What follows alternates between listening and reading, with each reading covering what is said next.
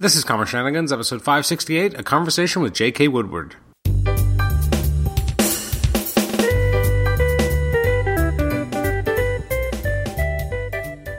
Welcome to the Comic Shenanigans podcast. I'm your host, Adam Chapman. This is episode 568. It's another conversation with J.K. Woodward. Uh, J.K. was previously on the show uh, in episode, I believe, 498. Uh, we're talking about, uh, among many other things, uh, we talked pre- predominantly among, about his uh, more recent Star Trek work. And at the time, we were talking about um, Mirror Broken, which was the current Star Trek Next Generation miniseries he was doing with the Tipton brothers. so we talked, I think, at the time of that release, only the first two issues and the Free Comic Book Day issue had come out.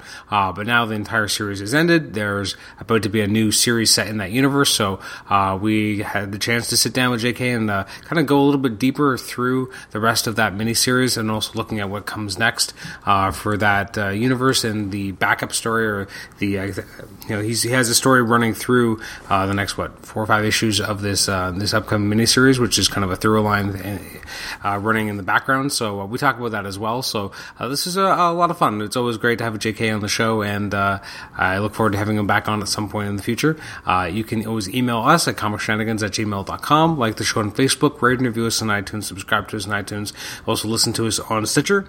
Upcoming episodes in the next two months, we're going to have Norm Breyfogle uh, on the show, who has had a legendary run uh, illustrating Batman. Uh, we're going to have legendary colorist Chris Sotomayor on the show at some point, again, in the next little while. We're going to have Jim Krueger on the show. That's probably not going to come out until June, so some good new interviews plus uh, a lot of movie review episodes coming out as uh, obviously uh, Avengers Infinity War comes out as I speak in about 10 days. Uh, and then um, later in May, we have episodes focusing on, I guess, Solo and Deadpool. I guess think that, that is still the plan. Um, so, anyways, without further ado, without more prattling from me, let's jump right into the conversation with J.K. Woodward. J.K., welcome back to the Comic Shenanigans podcast. How are you today? Great. Thanks for having me back. Well, absolutely. Well, I mean, we definitely at the at the end of our last conversation, we said, you know, once um, uh, Mirror Broken was over, we at some point needed to have you back. So this was kind of like a I got to get to it. I got to have you back to talk about the rest of that series. Right. yeah. I almost remember. well, that's good. well, at least at least you you remember working on the book, though, right? What book? Who is this? of course, of course. And I remember our conversation. I was just, I was just busting a little.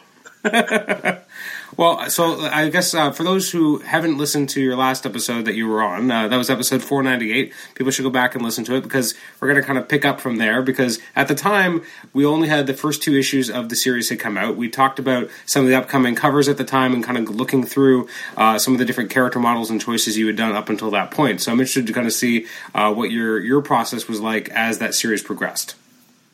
Right. So. I- Oh. I was actually reminded of that when I was looking at our Skype feed because it looks like I sent you a bunch of uh, JPEGs of my Wesley designs. So you I know yes. we talked about that. Absolutely. Well, so I mean, I, I, I guess um, in terms of a higher level view. So when the series ended, uh, did you guys already know that there was going to be kind of follow ups that were going to happen for sure uh, in this kind of universe, or what was that impression like when you guys kind of wrapped the initial series? Well, I think we, I think we knew right after um, Free Comic Book Day, um, just because of the response. And usually, if there's a response like that, um, you, you, know, you squeeze everything out of it until there's nothing left. Um, but um, I think we knew for sure um, around issue three or four, because that's when the tips had started working on other scripts. I believe I might be mistaken there. and I came on board around that time just to uh, just to design covers so we could have it ready for um, for previews. I didn't know the details, um, and that came from Sarah about a week after I heard about the, that we were continuing with it, and uh, the details being um, that it's going to be weekly.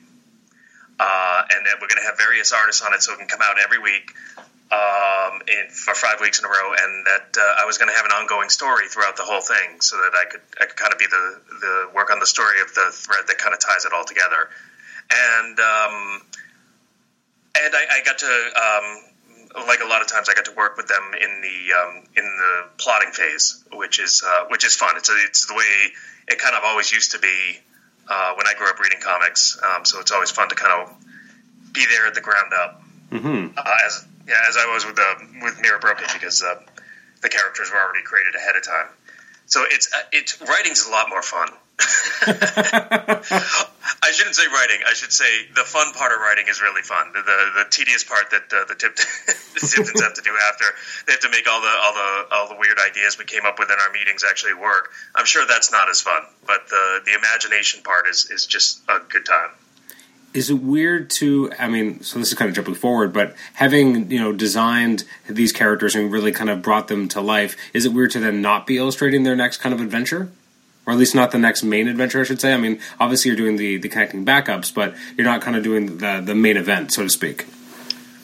Right. Um, i think it's actually more interesting to be working on the connective tissue to be honest but as far as um, other artists working um, on these creations that's actually a lot more fun. It's actually more interesting to see what um, what other people do with, with my designs, how they interpret it, um, and and see how they see it.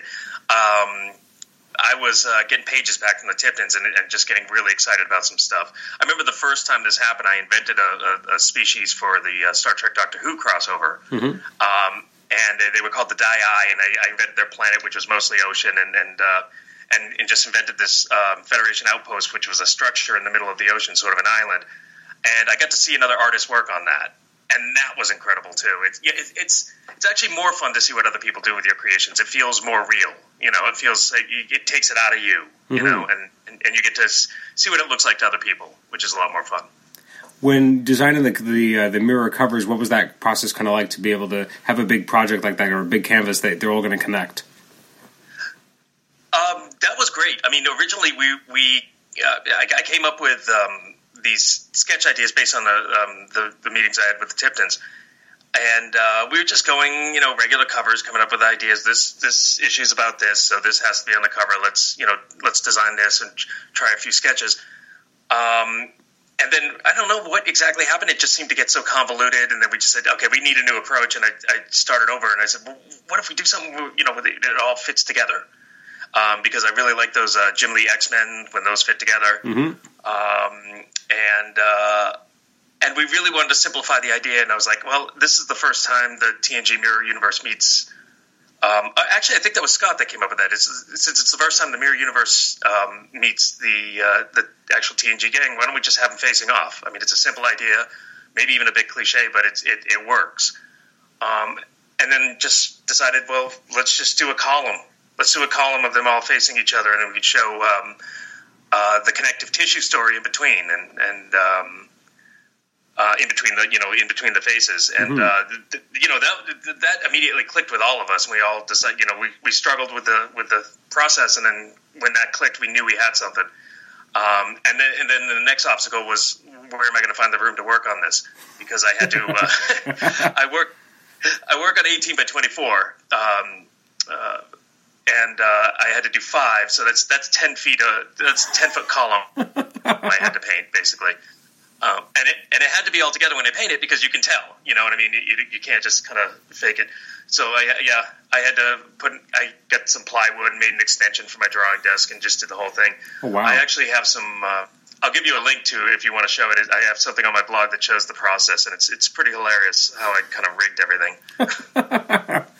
Which of the which of the face offs was kind of like when you were doing the face offs? I guess do, would you start with the mirror universe kind of face first, or would you go with the kind of the prime universe, or what was your kind of breakdown in terms of you know which figures came first, and and was that was that easier or not? Like to, with deciding on which face it was. I don't know if I'm articulating that well, but I'm just trying to get a sense of you know what kind of came first when you're putting it all together.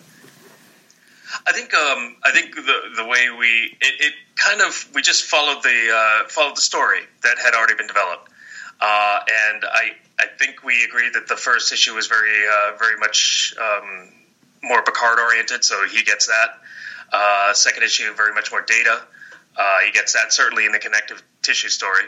Um, uh, and we just, you know, we figured out what uh, which characters seemed to have a bigger role in each in each issue, and made them um, the focus of the covers.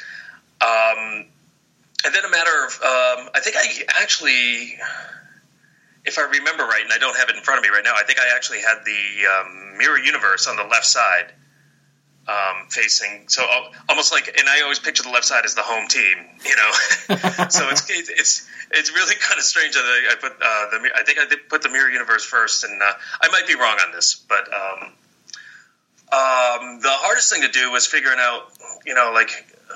Well, it really wasn't that hard to do, but it's kind of an awkward thing to do. Is I had to have Barclay face off uh, against Worf mm-hmm. because in the mirror universe, Barclay has his station because, of course, Worf is in part of the Alliance, not part of the um, the Terran Empire. Uh, he, obviously, he couldn't be. He's a Klingon. Um, so I had to have Barclay facing off against Worf and trying to make that look like um, not hilarious. well, I wanted to ask, like, how did you like even looking at Barclay's face? He almost looks bemused. Yeah, well, that's that's the that's the way I kind of uh, look at this Barclay. I, I see him as a um, he's he's still socially awkward, but more in a sociopathic, dangerous kind of way. And uh, I think the the smirk is the scary, you know, is much more scarier than him trying to scowl at Worf. Um, you know, Worf is obviously much more imposing. Um, so the way to make Barclay look dangerous is to is to go with subtlety. Now, what uh, actually uh, this kind of struck me when looking at issue, I guess four's cover is, uh, is does Geordi have an actual visor now, and not just the little eye things? The Mirror Universe no, Geordi? It, no, he still has the, he still has the eye things. It's just that you know, we're we're looking at it from the side. Okay, yeah, um, yeah, and and they do go back just like his visor. They do go back to the to where he has the kind of implants. Um, but when you look at them from the front, they look almost just like little goggles that kind of stick to his face. But they uh, they do have sides on them. I guess so I, that's probably what. Yeah, no, I, I, guess I hadn't really noticed in, in profile, but yeah, because I guess most of the shots of him were straight on, so I guess I didn't really get a sense of just how far back they went. Because when I first saw that shot, I'm like, oh, it looks like an actual visor now, but okay, so he doesn't actually yeah. have a visor. Yeah, they actually they form fit around his head just like his visor. It just breaks in the middle, um, and you know just kind of connects to his eye sockets. And uh, the only reason I did that is I wanted to, to, take some of the visor away from his face so we could see some more expression in, in um, LeVar Burton uh, and only because um, he had brought that up in, in an interview I'd read. Uh, I don't know how many years ago that he felt like the visor was a kind of hindrance to um, to a lot of the acting he would do with his eyes. Mm-hmm. Uh, and and there's nothing I could do about that. I try. I, I actually, when I was creating the look of the character, I argued that he would have either bionic eyes that look a little more real, um, or cloned eyes. I mean, they would have done medical experiments that would have been uh, morally reprehensible uh, reprehensible in the the Prime universe, they would have done that in the Mirror universe, and he would have had good eyes. And I just was trying to make up any excuse to give him eyes because that's what LeVar wanted, mm-hmm. you know. um, and they they said the uh, visor was too iconic. We have to go with the visor, um, but I could redesign it. So I redesigned it just to be a little less, and also to make it a little more creepy. I think I think the little the green slits are a little more creepy, um, kind of mole man looking. So. when when putting the cover together, I mean, when you have again the Prime universe right next to the uh, Mirror universe, did you find um, did you find yourself kind of any compulsion to kind of pull, um, put a little bit more into making the Mirror Universe look a little tougher than even they would have in their original appearance, just because you have the immediate contrast right next to it of the Prime Universe? Or did you find yourself lightening the features even more of the Prime Universe to show more of that distinction? Or how did you kind of, now that you have them right side by side, did you find yourself moving in any specific direction? Oh yeah, absolutely. Um, I don't know if I, um, I, I. think I painted the Prime universe um, exactly as I see the characters. I didn't consciously think, well, let's make them look lighter, let's make them look friendly, or let's make them look wiser, or, or anything like that. Um, I know these characters. I've been painting them for a while, so I just painted them as I normally paint them.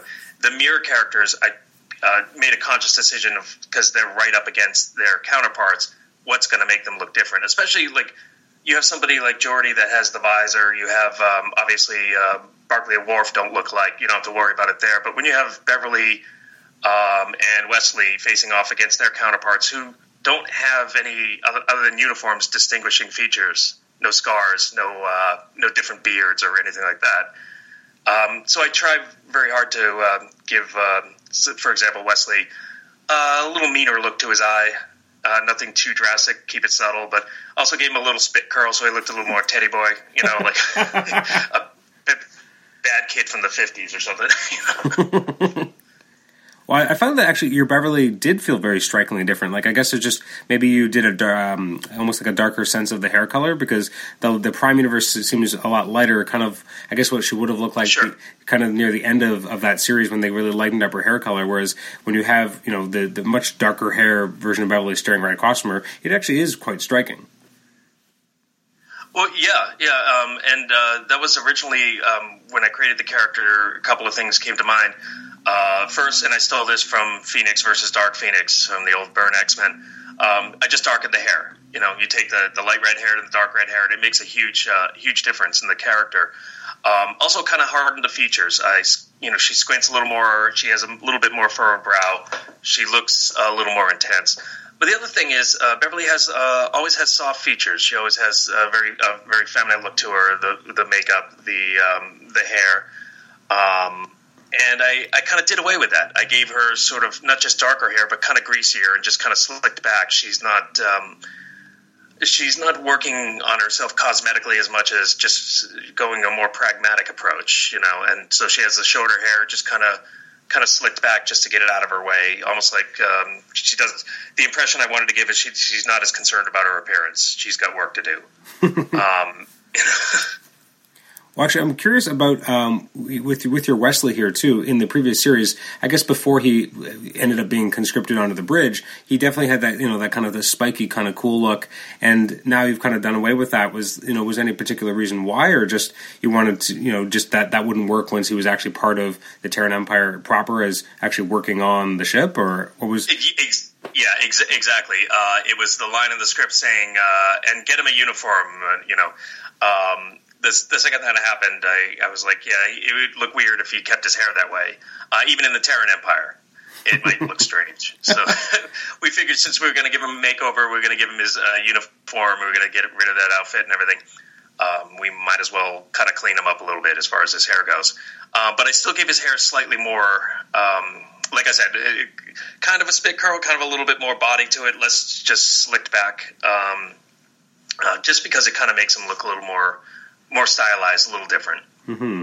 Now, you mentioned earlier again about you know some of them have very easy distinguishing characteristics, and it's a lot easier to kind of show that divide between the mirror universe and the prime universe. Obviously, Troi doesn't really have that. So, what was your kind of your your inspiration there to try and make her look a little bit more distinct when you don't have one of those easy cheats?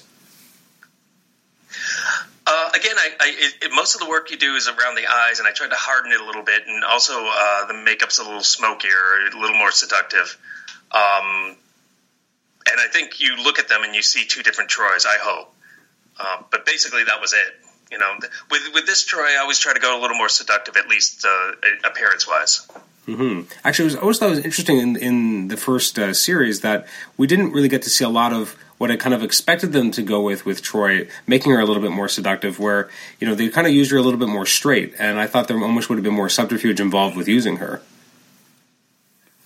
Right. Well, there was, there was that one great scene where she had to kind of uh, work out who to trust and who not to trust, and she was uh, there was just it was a page of like her doing interviews that I thought was uh, pretty cool. But um, another thing I thought when I when I created the character that uh, you know the thing is there's just not enough room, um, and mm. we might eventually get to everything you know we had ideas for, but we had probably only got to use ten percent of the ideas that uh, that we all came up with. Um, but I mean, one thing I would love to see with this character is her to use her empathic powers offensively. You know, like mm-hmm. to project fear into somebody or project something into somebody to distract them. Um, which we didn't get a chance to do. But I mean, you know, we're introducing a whole cast of characters and trying to give them something to do in five issues. So there's only so much we can do, and there's a lot of stuff that I don't want to spoil that we will be able to get to. And I think if um, there's another series coming up, of course, after this, um, five week thing. So we might get even to more at that point. Mm-hmm. And uh, hopefully there'll be even more after that. As long as um, as long as it's doing well and people want TNG Mirror Universe, then we're going to keep doing it because I enjoy it. I know the Tiptons are enjoying it. Well, it definitely feels like an itch that never got scratched, right? I mean, as as you mentioned in our last conversation, we had a bunch of episodes in TNG that were almost like mirror-ish, but they still weren't mirror, and uh, it's just this weird, like for everyone loves TNG, but somehow they never tapped into this thing that people also love. So you guys have you know been able to finally bring those those two great tastes together. and what's great about it is we're doing it in a comic book, so we can do a lot more than they could have done on uh, television or even movies. Uh, because there's no budgetary concerns, and uh, you know there's there's a lot more room to try some things in comics that uh, you might not take chances on um, with the production costs of television or movies. So um, yeah, hopefully hopefully we're doing this for years. You know, like, let's let's wear this out. Let's try everything. You know. Well, no, with with the um, the story that you're, I mean, is it is it fair to say it's a backup basically? Then this story that's running through, is it just a secondary story? I mean, there's somewhat of a distinction between the two, but uh, uh, the story that I'm doing in the five week uh, through the mirror. Yeah. Okay. Um, yeah, it's a story called uh, "Ripe for Plunder," and it's a 20 page story that runs throughout the five issues, and it's sort of um, it sort of explains what it sort of defines why the stories that happened in the other the rest of the uh, miniseries happened, how it happened. It's almost a prequel. Okay. Um, like I said, it's a connective tissue, and it, and it, will also, as a side effect, answer some questions people had about uh, the mirror universe. What happened between TOS and TNG okay. with certain characters that were set up. Yeah. Now, what is it like adapting or getting used to, you know, doing it in installments like that? Like, I, I, would imagine the pacing has to be a little bit different because, again, you're you're doing chapters broken up this way. So, how has that adjustment been?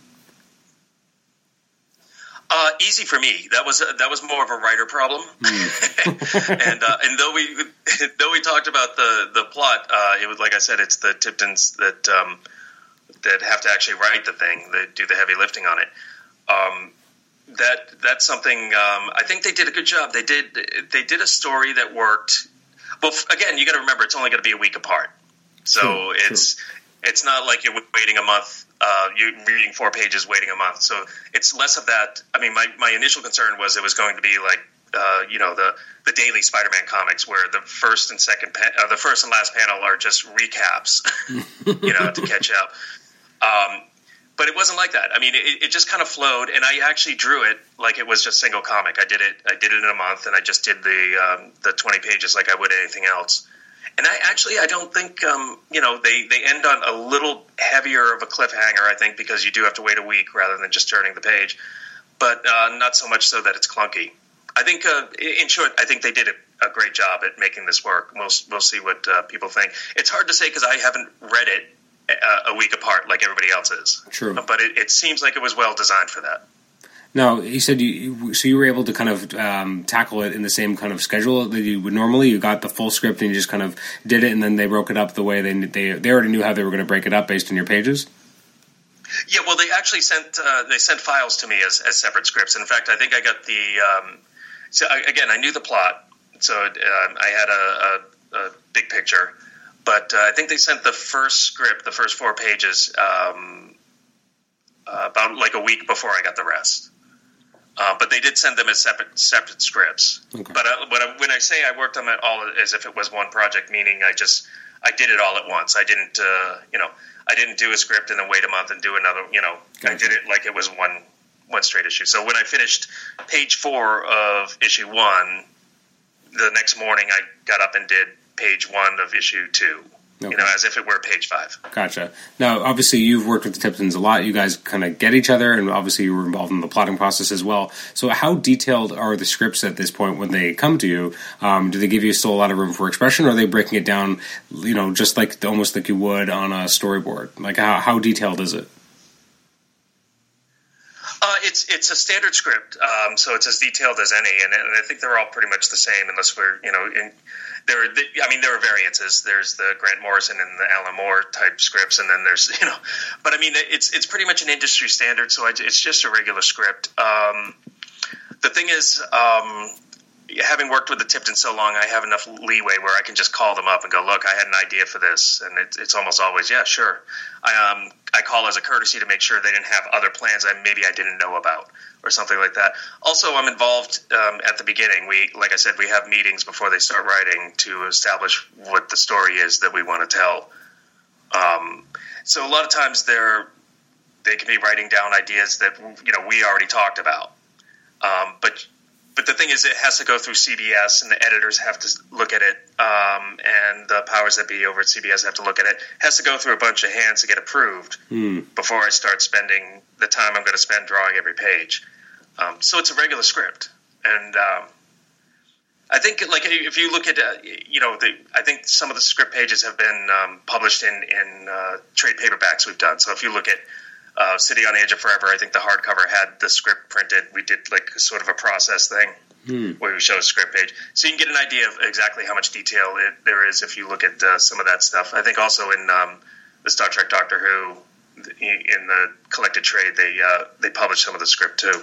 Okay when um, you mentioned CBS before, I mean, do you uh, get any direct feedback from anyone at CBS about you know your work on the on these projects, or is it all kind of filtered through the publisher, or like how does how does that kind of come through?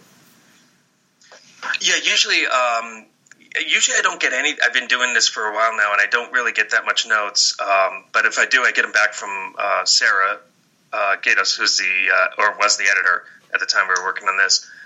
Um, the only time I, I talk directly to CBS is when I'm working directly with CBS. Like, for instance, the style guide that started this whole thing. Mm-hmm. Um, you know, something like that. Yeah, I'll get notes directly from them, or I'll have meetings directly with them. Um, but usually, the way it works in comics is it just to keep it simpler, and you know, just to keep. Uh, you want to try to keep as much confusion at bay as you can, so you have one person kind of steering the ship, and uh, it all kind of goes through her. Now, how is that? Um, you mentioned Sarah, and so Sarah Gaydos is obviously not going to be editing the books anymore. What's that going to be like, or do you think that uh, how keenly a presence and how keenly missed will she be? Well, I'm going to miss her.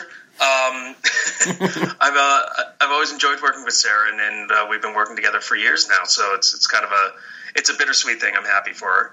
Um, I wish she was still around. As far as what's going to happen in the future as a result of that, um, hard to say right at this moment, um, but I will say that uh, the future product projects um, through the mirror and the upcoming um, Terra Incognita, which is a six issue miniseries, was already set up by Sarah. So that's already basically we have I don't know six to eight months before we have to wonder what's going to happen. You're not going to see those changes until then. So you're, uh, you're new, so you're employed for a while. Yes, yes. We're the the ship has been uh, the ship's on autopilot right now. It's been it's been programmed by Sarah and set into motion. So we we do know what's going to be happening for the next six to eight months, and then um, in between that time, while we're working on other things, I'm sure we're going to be talking to the uh, the new editor. Um, we don't know exactly who that is yet. Um, but uh, like I said, six to eight months of leeway before we have to figure that out. So I'm sure there'll be some exciting stuff. There always is. So I'd like to jump back then back. So we, have talked about the future and what's coming up. I want to do it. to jump back to uh, to Mirror Broken issue three and kind of move forward a little bit, just because I had some questions that were. I was rereading it again today. First of all, it's such a great series. I really enjoyed it. Um, but I, I, just there's a, a bunch of things that came up on the art side that I was really curious about. Okay.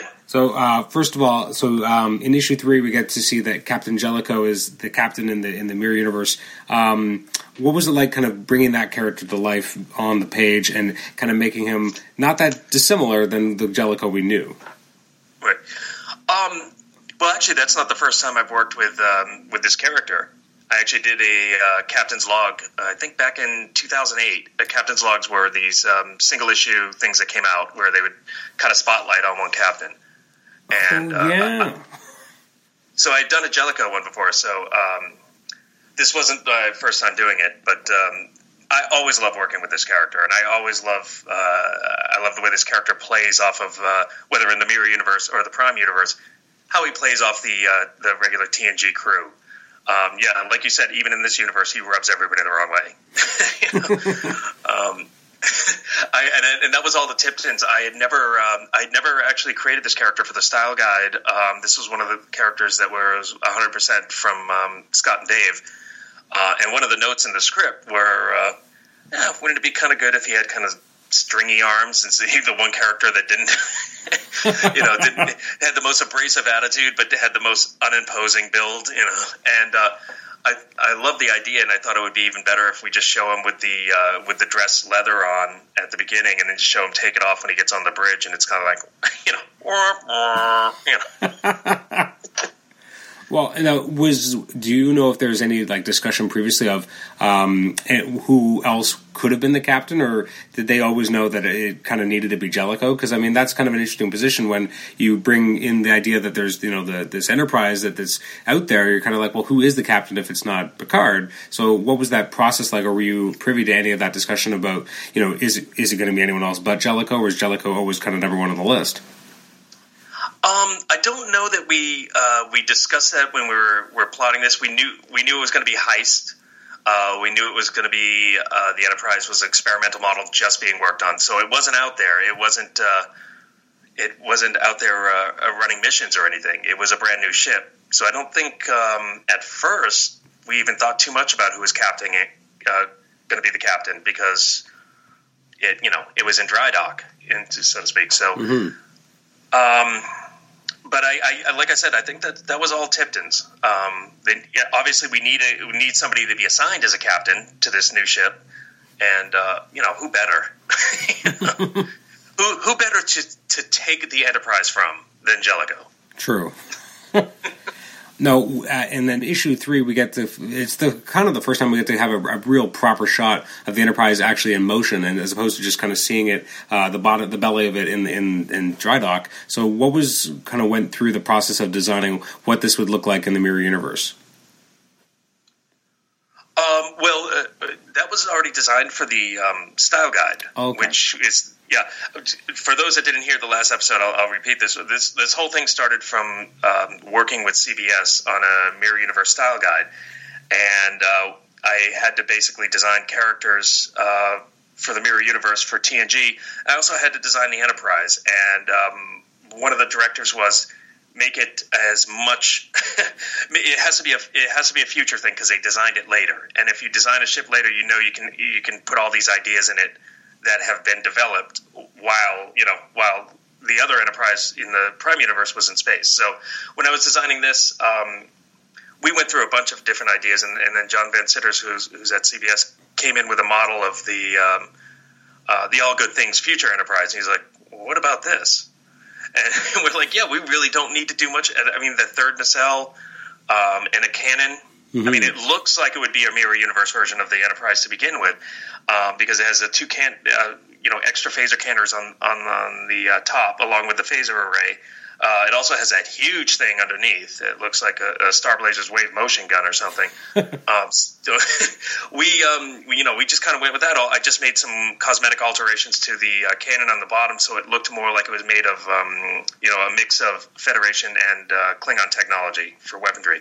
One of the things I, I kept doing in the Mirror Universe is um, any of their offensive technology I figured they might take a little bit from the Klingons, um, and, and that happens in war. We uh, when you win and lose wars, you, you take some technology from the other side uh, if they're better at something than you are. And I figure uh, in the mirror universe, maybe the Klingons had better weapons.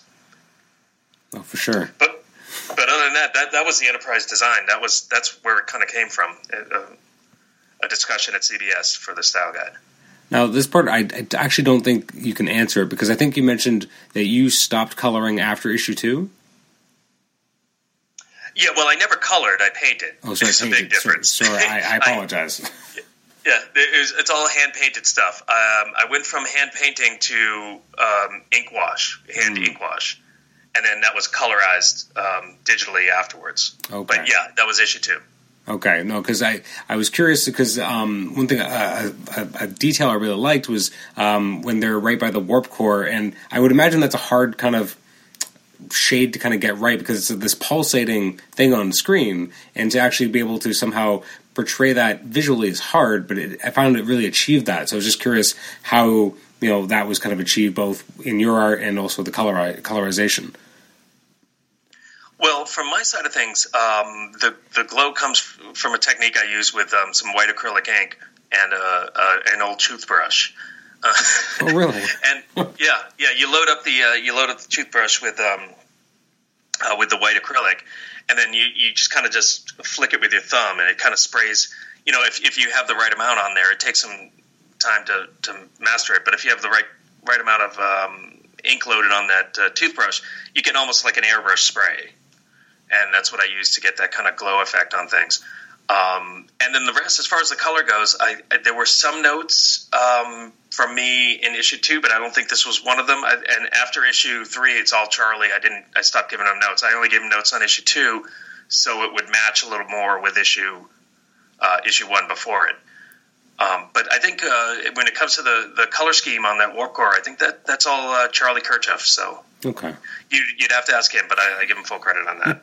Um, another thing I, I loved about um, the kind of the taking of the Enterprise is, um, and again, this is speaks to something we don't usually get to see is kind of the, the relish that you put on Geordi's face as he's about to like gun, like you know phaser someone down, and even when he does it, like the look on his face is, is priceless, but again, underscores that this is the mirror universe and people are more aggressive. And again, it's just something we're not used to seeing, but it's so effective.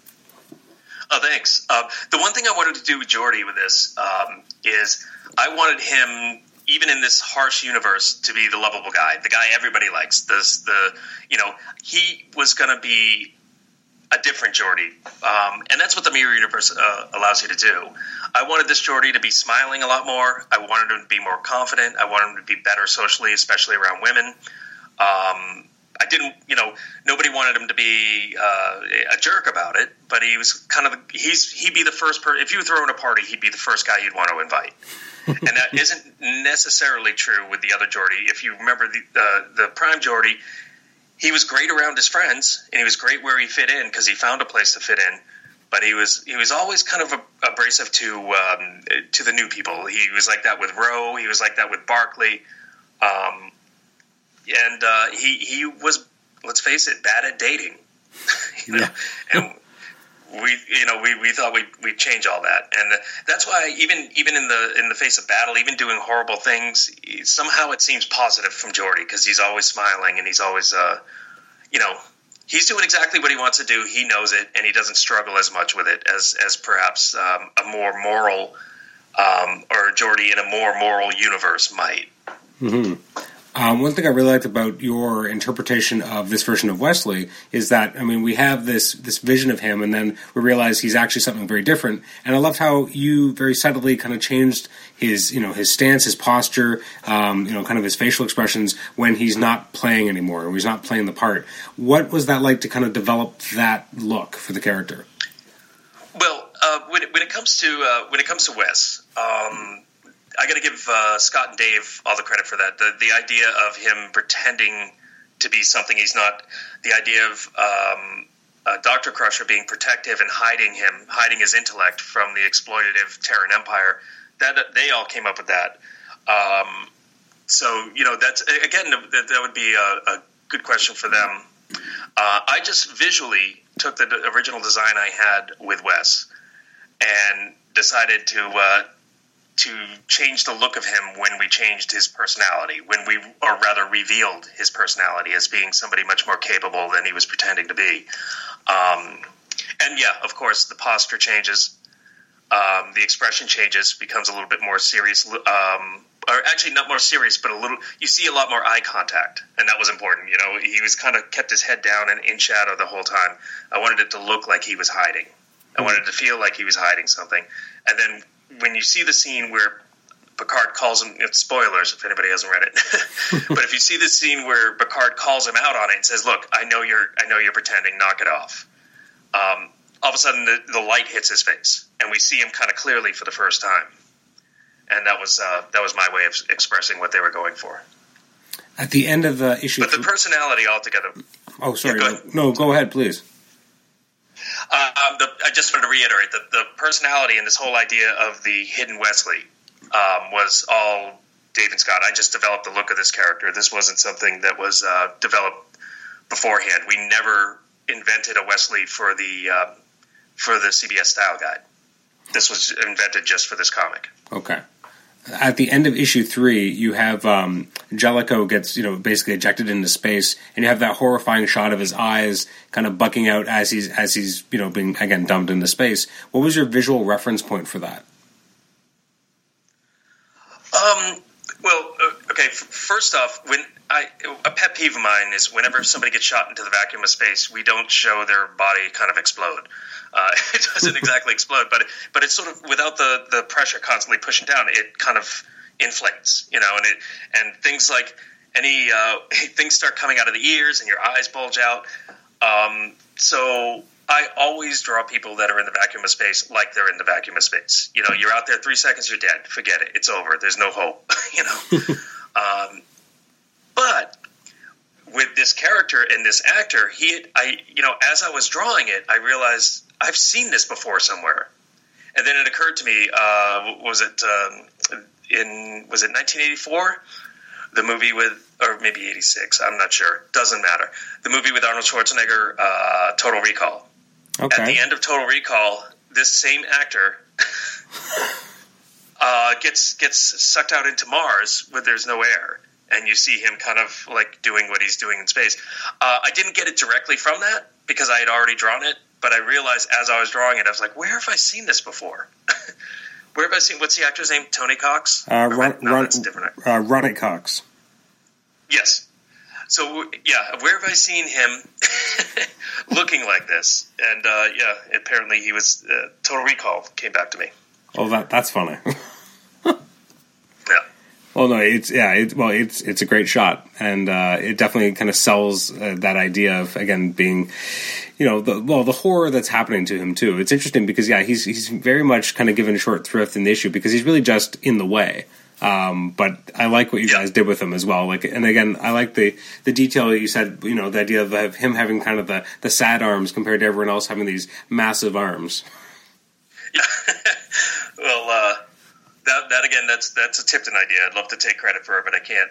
Um, but yeah, that was that was a lot of fun, kind of doing that with him. Just seeing him on the bridge, trying to do powerful poses, you know. But you're just looking at those those stringy arms, and it's like, yeah, you're you're not Picard.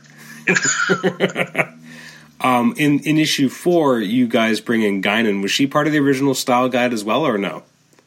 No, no, and uh, that was a Tipton idea to bring her in, and um, I I love the approach. Um, I think Scott called me and told me that we're we're, we're putting Guinan in the. Um, I think it was in this. Was it the second issue that we introduced her?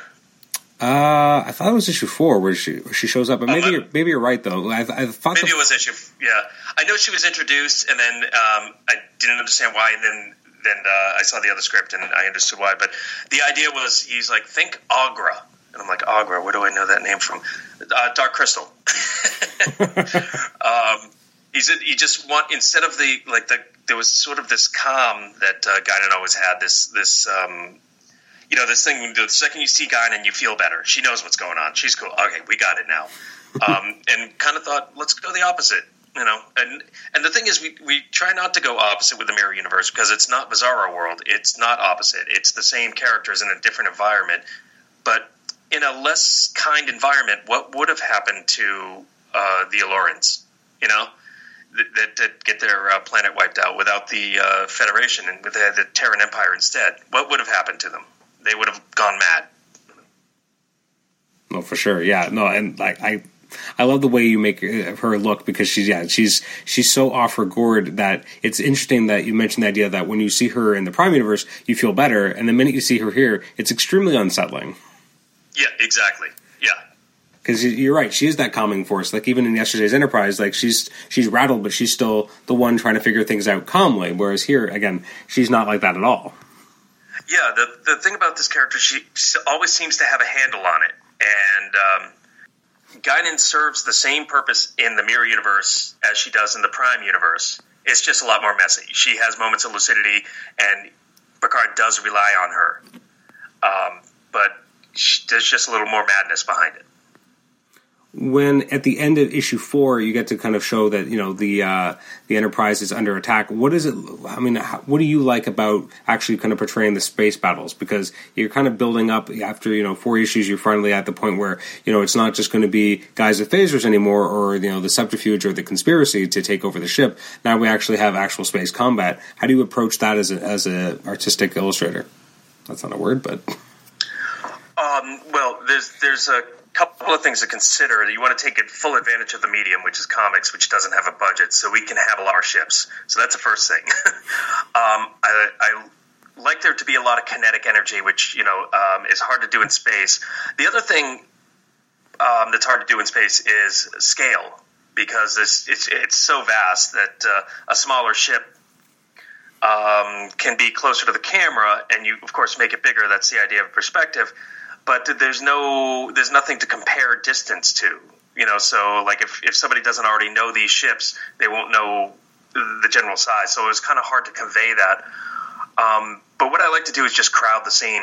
I love lots of ships. I mean, some of the best stuff on Deep Space Nine. I love with the big battles with the, um, you know, with the fleets of ships fighting, uh, you know, fighting the Jem'Hadar, and you know. Um, so I wanted that kind of feel here. The only thing is, I, I once they start battling, I like to break up the formation because um, there is no up and down in space. So different ships are going to be different angles trying to trying to face each other instead of like the idea that um, that there is a plane of existence. There isn't in space. So I like to convey that once once a battle starts, it's going to be a lot more chaotic looking. Mm-hmm. Um, but I mean, yeah, basically to answer your question, uh, I love these battles and I try to put as much into it as I can, as many ships as, as will be allowed. Which ships were your favorite to illustrate? I mean, I, I, like from a technical standpoint, do you prefer like Federation, uh, you know, Klingon, um, Cardassian? Like, which ones do you find that you like the look of, and then like actually show, you know, uh, illustrating yourself? Well, my favorite that I like the look of ever in any any science fiction is the Klingon Bird of Prey. I think mm. that was the greatest ship ever designed, and uh, I don't know that they'll ever uh, top it. Um, my least favorite, let's let's start. Let's start negative. My least favorite to draw is um, the uh, Cardassian ships. With the uh, I'm blanking out on the what are they called? The oh. what, what, class? The uh, I can't the large remember. cruisers. I can't remember. I, I know them by yeah. by look, but I could not tell you the name of them. Okay, yeah, I'm having a little brain fart right now, but uh, those ships, Galor class, Galor class. Yes. Um, those um, those ships just have so much going on geometrically that it's hard to keep track of the lighting. I mean, it's all these kind of flat panels, and it almost looks like a um, like a poorly rendered 3D object. You know, um, meaning um, just like a, a, rough render where you have the you know the, the paragrams all over the place. You know, mm-hmm. uh, and yeah, it's it's you, you already got a singular light source, so everything uh, the lighting has to be right. You can't. There's no room to make mistakes, and there's very rarely, unless there's a phaser fire or, or something else going on, a secondary light source. So it's really hard to it's really hard to get it right. Because I'm not. I wish I had a 3D model. I have to go based on like you know the the pictures I look at. It's hard to figure out because it always seems different in a different picture. I can't tell what these panels are doing. Um, the best thing I could have done, and I guess I should have just went out and bought one. I don't know if they do. They have a. I know they have models, and I know uh, Eaglemoss probably makes them, but that's probably what I should have done because it was a big pain. Um, my favorite ship to draw in that scene, uh, and I'm trying to remember the the Ambassador class, hmm. which which is basically Enterprise C. Yeah. Uh, but it wasn't Enterprise C, but I drew it like Enterprise C, meaning I left the. Uh, they redesigned it for the, the ship that it's supposed to be, but I, I left it Enterprise C, meaning the round dish. Yep. The round deflector dish, because I just think that looks cool. I just and it had the round nacelles, so it's kind of like if you if you took a Galaxy class and mixed it with a Constitution class, and it was just the coolest looking ship, and I just really enjoyed drawing that ship from any angle. So that's probably my favorite. Um, in issue five, um, I, I, really like when you have Guinan and her kind of mad sprint to the bridge. Um, I, I, love how you choreograph it and how she seems brutally violent, like not just violent because she has obviously has a purpose. But it's almost like you gave her like is she is she really really strong and we just didn't know that Guinan is super strong. That's kind of how I pictured it because in the script she was throwing people around. So um, also you know I, it's she's chaotic you know, so she she could have just barreled, you know, barreled through people uh, left and right. But uh, yeah, I, I drew her with great strength. Okay. Yeah. No. I. And, it, it because yeah, especially when she gets up on the bridge, if you see her, you know, throwing she's throwing two security guys at once, and and uh, you know, Picard had to calm the situation down. Well, it's extremely enter- prob- it's entertaining as hell because again, it's it's a, it's against type of what we're used to from Guinan. And as you're, you're right, she's still doing the same function, but in such a messy, different way that just her path to get there. Like in the Prime universe, she just would have taken the sh- you know the, the, shuttle. It wouldn't have been a big deal. They wouldn't have had yep. guards on her, obviously. But here, she's just you know this this manic force. It's really something to be reckoned with also the the real Guinan almost almost like a Vulcan, you know, hardly unclasped her hands most of the time. Hmm. You know, she was not a, a, a physical. Um, she's not a physical being, and here all of a sudden she is. um, because she's just suffering with this madness, presumably, and we never went into the story, but presumably from what happened to her planet and not having the, um, you know, she doesn't live in that kinder, gentler world, so it would have been a lot worse. So yeah, I, I just kept that in mind. She's she's in a manic state, and and uh, I like the idea in this, and I don't know what the Tipton's plans were, but in in this story, certainly Picard is able to kind of calm her down you know, so it, was nice to see him doing something for her, even in this horrible universe. He can still that he couldn't do in the, the Prime universe. You know, he was actually of use to her in this universe. yeah, no, that, that's an interesting co- concept. I hadn't really thought of it that way. Um, artistically, as I'm looking through issue five, um, I'm torn by. It, it, maybe it's just me, but did Bike did uh, Riker's um, kind of beard curls get longer as the series progressed? I think so. I think so. That wasn't intentional. It was me having fun. Um, yeah. I mean, stuff like that happens when you see you know, when you see um, an artist start in the comics. You see an artist start out a new character, um, and you can tell what what they're enjoying because you eventually see that character evolve the look over over usually you know a few issues. And I think that was me. I just I I love the way those things. I mean, it, it's it's a great device for kinetic motion. You see which way he's moving by which way his beard's flying back. You know, it's sort of like it's sort of like the the the uh, Star Trek version of the cape. You know, oh, yeah, yeah. or the robe or something. You know, and that, that was the same thing with with Guinan. Is is she has so much frantic movement, and I wanted to to kind of convey that. And that's um, that came in handy because she was wearing all these rags that could fly around. You know, mm-hmm. same thing and then those also change size. I think. I think her uh, her outfit changed from panel to panel. But you do, you know, it's comics. You you do what you need to to sure. get the uh, to convey the motion, to convey the idea. What was it like when you actually get to uh, separate the ship and have uh, the the uh, what is the yacht as well? I forget what it's called, but when you yep. when you get to have all three segments together, um, what was that like to kind of push you artistically? To be able to actually show them separately and kind of showing the different models. Because obviously we've seen this before, more or less, not quite like this, but very similar. Sure. So what was it like to be able to put that on the page? It, that, that, was a lot of fun, and it was also a challenge. Um, and I'm glad I got some space. I got a double page uh, spread to kind of work on this. Um, we've never seen the yacht from Enterprise D. Um, filmed, but I had seen a design, and it's sort of almost a flying saucer that comes out of the bottom of the the, um, the saucer section. Now, obviously, I couldn't do that with this design because there's a big old cannon in the way. Hmm. Um, so th- there's nothing that could come out of there. And I was thinking, like, well, maybe the ship could be part of the cannon, but like, I mean, there's a lot of heated plasma or, or phaser fire or whatever that's going through there. You couldn't have a ship attached to that. You'd have to probably, they probably couldn't even use the first two decks on the bottom because of the heat given off from that thing. Um, so I decided that the the shuttle would look because they developed the ship in the future much much further along would be like the shuttle more like the uh, the captain's yacht rather would be more like the captain's yacht from uh, Enterprise E. Okay. And it would come up right out of the base of the uh, engineering section instead.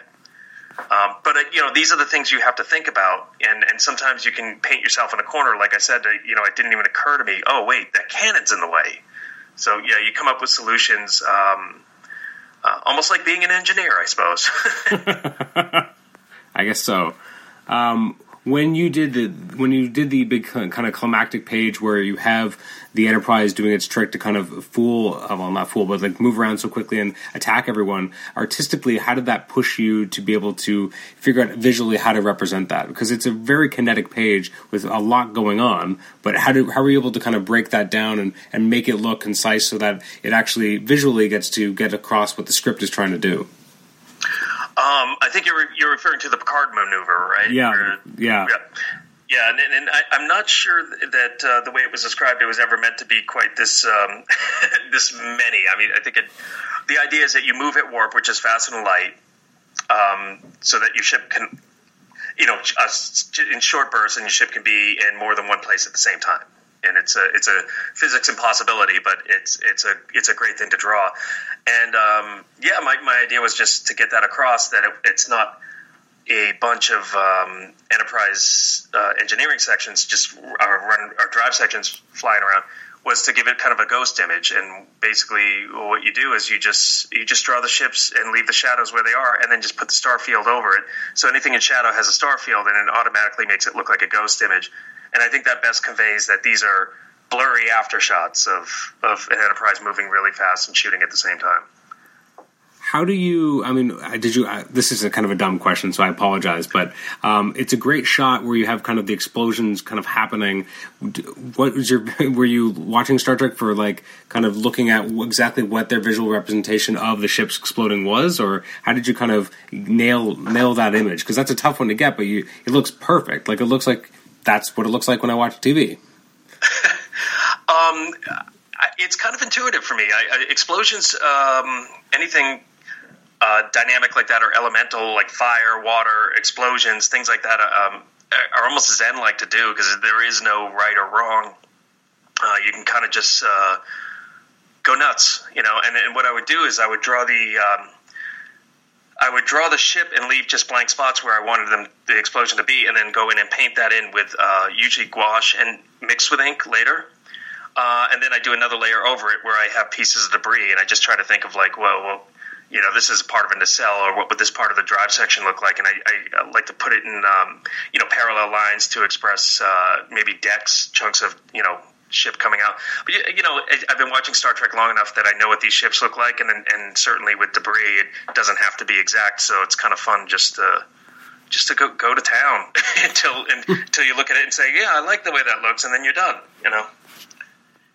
Um, well, I know you're running short on time, and we'll let you go in just a moment. But I just want to end off with the the, uh, the last page where you have um, you know everyone kind of celebrating uh, their victory. And uh, I uh, first of all, I I, just, I, call it the Avengers moment because you know Avengers yeah. always ended with a feast.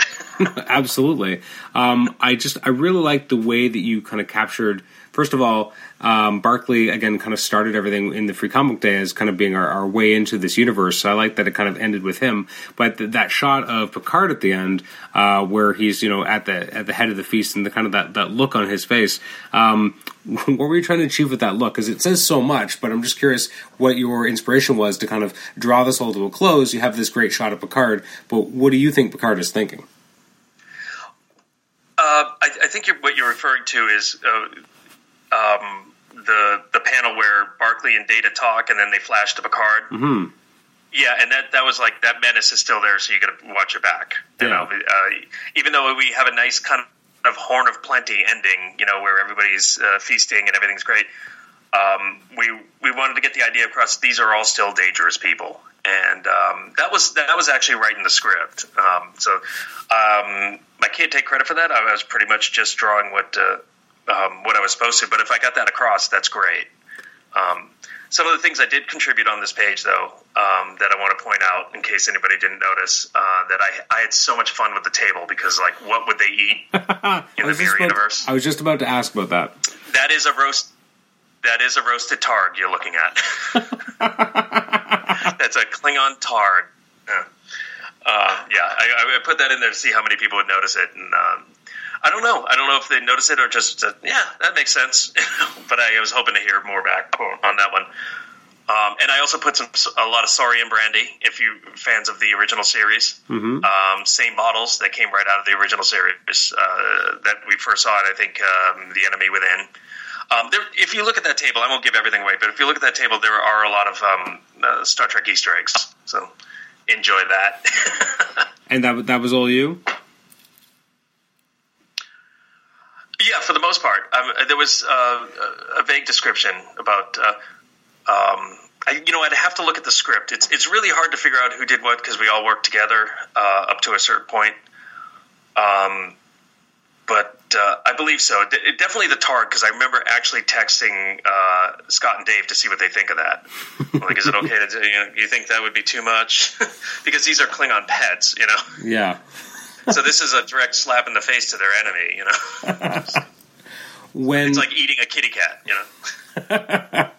when, when you when you wrapped this series and it was all you know sent sent off and it was all done, um, which was there any particular character that you were like, I cannot wait to be able to do that character again, or to explore, do a little bit more with this character before you even knew it, you were going to be able to work on the project again. Uh, yeah, actually, um, Data was a big one because I had an idea of who he was and what his origin was when I was designing the character. Because um, that kind of informed what I was designing. Originally, he he was experimenting with Borg parts because I needed an eye patch. I just, you know, in the Mirror Universe, you either have a goatee, a scar, and an eye patch. So I was trying to think of a, a, a good idea for an eye patch because you can't give, eh, you know, one third of the population eye patches. So, um, you know, that's when it hit me. It was like, oh, he's a he, he experiments with Borg parts. Great. He reprograms nanites and makes them work for him. That that's that would be something data in this universe would do. He would want to be more powerful, and he would use any technology that he could, no matter how dangerous. Um, and then, you know, as I'm drawing it, you, you got 20 hours to think about this character because that's about how long it takes to do the full painting. And, um, um, you know, I just came up with, with what I thought his origin story was. Now, not all of it was used. I mean, I didn't write this thing, the Tiptons did, but um, I did present some of those ideas to them. Um, and I just, yeah, I couldn't wait to, uh, you know, I was like, I hope we get into his origin, or I hope we get into the question of, um, you know, what happened to the Borg in this universe, you know. But again, th- these are things we, like I said, we had so many ideas and so little room to work with, so we'll probably eventually get there. And they actually did do, and, and I didn't get a chance to, to do the art for it, but they actually did do a Loot Crate exclusive that that told the origin of Data. Oh no way! Yeah, yeah. So I mean, so I got my wish, and I got to work on the cover of it, you know. Anyways, so you know, uh, I didn't, but I got my wish. I got to see it, and again, I told you how much I enjoy seeing um, other people's inter- interpretations of, of things I designed. So it was it was a it was a win for me. I enjoyed it. Excellent. Well, Jake, but the other the, oh, the other character, um, the the other character I really wanted to to, to uh, do more with was uh, Riker when I was developing him because mm. I, I, I didn't have an exact story with him, but I had some ideas of the kind of life he went through, and I figured it wouldn't be an easy one. That's why he's all scarred up. So I definitely wanted more of a, what I call warrior Riker. I wanted him to be almost more like a Klingon than a human. You know. Interesting. Well, maybe we'll get to see that someday. Hope so. Well, JK, thank you so much for uh, spending so much time with us today and for going through this and also for talking about the upcoming series as well. And we look forward to uh, seeing that and uh, seeing your backup story uh, going through the entire run. Thank you so much. Uh, thanks for having me on. All right. Bye bye.